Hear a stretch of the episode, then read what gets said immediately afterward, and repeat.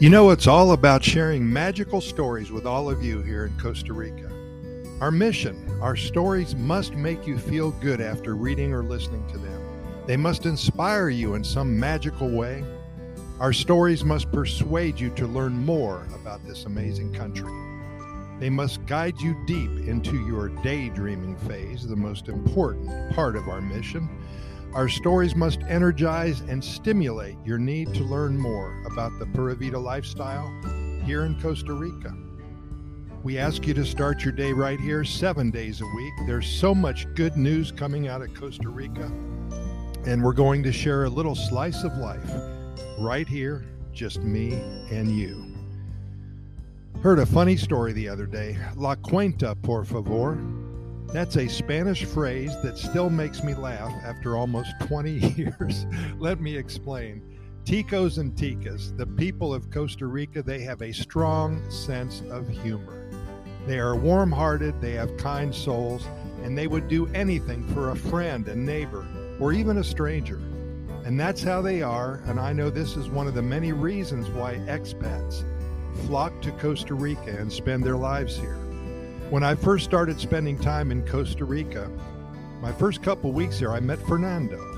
He had learned English and is totally fluent. His family spent time in the Houston area when he was a child, and of course, now he's totally bilingual. He builds houses in the Central Valley here in Costa Rica, and he has many expats for clients. He does a great job, and everybody loves him. And he loves to play little tricks on people. He's a practical joker. I think they call that a, a chistoso here or a bromiso. When he takes his potential clients out to lunch to discuss his plans for building their homes, he knows that most of them don't know how to speak Spanish. And during lunch, he points the conversation about halfway through towards learning the language and tells them that it is a custom.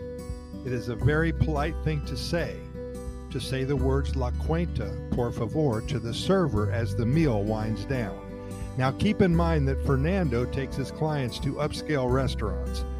These homes that he builds are anywhere from 200,000 to 1 million dollars and so lunch is not a problem spending at least 100 or 200 dollars there on a client. Well, sometimes the lunch for two or three cost upwards of 80 to 100 dollars and if Fernando's wife joins them, then anywhere from 100 to 120 dollars is normal. When the server arrives at their table with the bill for lunch, it's presented to the client who just a few minutes before said La cuenta, por favor. Well, this means the bill, please. Fernando would hesitate for a minute or so just to see what the client would do when he saw this unexpected bill arrive tableside in front of him. And of course, after a few laps, Fernando would, of course, pay the bill. This always entices his clients to learn Spanish quickly. And this is how they roll here in Costa Rica day by day, joke by joke, sloth by sloth. Everything's good here in the Pura Vida lifestyle. Hey, thanks for listening. We appreciate it, and we will see you tomorrow with another fun little story.